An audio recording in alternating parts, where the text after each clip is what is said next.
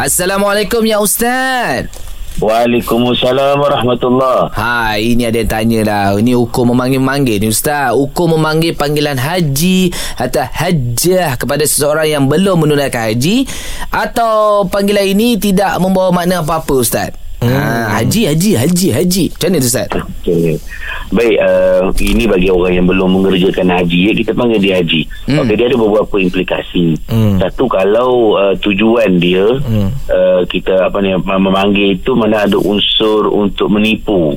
Ha, So kan ada orang tertentu kan dah, oh. dan dia nak dia nak dipanggil haji atau haja Okey. untuk mempengaruhi untuk mempengaruhi orang dia ada buat satu benda bisnes ke projek ke apa semua mm. dia, dia, dia, apa ni dipanggil dengan gelaran tu akan menyebabkan uh, apa level confidence orang terhadap dia uh, apa ni apa jadi apa jadi lagi tinggi kan dan mm. dia ada benda mm. benda nak buat lah mm. uh, di sebalik gelaran tu itu sebenarnya haram tak boleh Okey. uh, nipu apa untuk saya pengaruh semua kan dia tak boleh. Oh, tapi tak kalau nak gelaran apa gelaran tu kita bagi Uh, sebagai penghormatan sebab dia ni orang yang apa ni ahli agama hmm, rajin ke masjid rajin buat baik kan betul dah ada brosur kan sebagai menghormati Hmm, itu je hukum lah. yang harus tak ada masalah. Ataupun sebagai satu doa.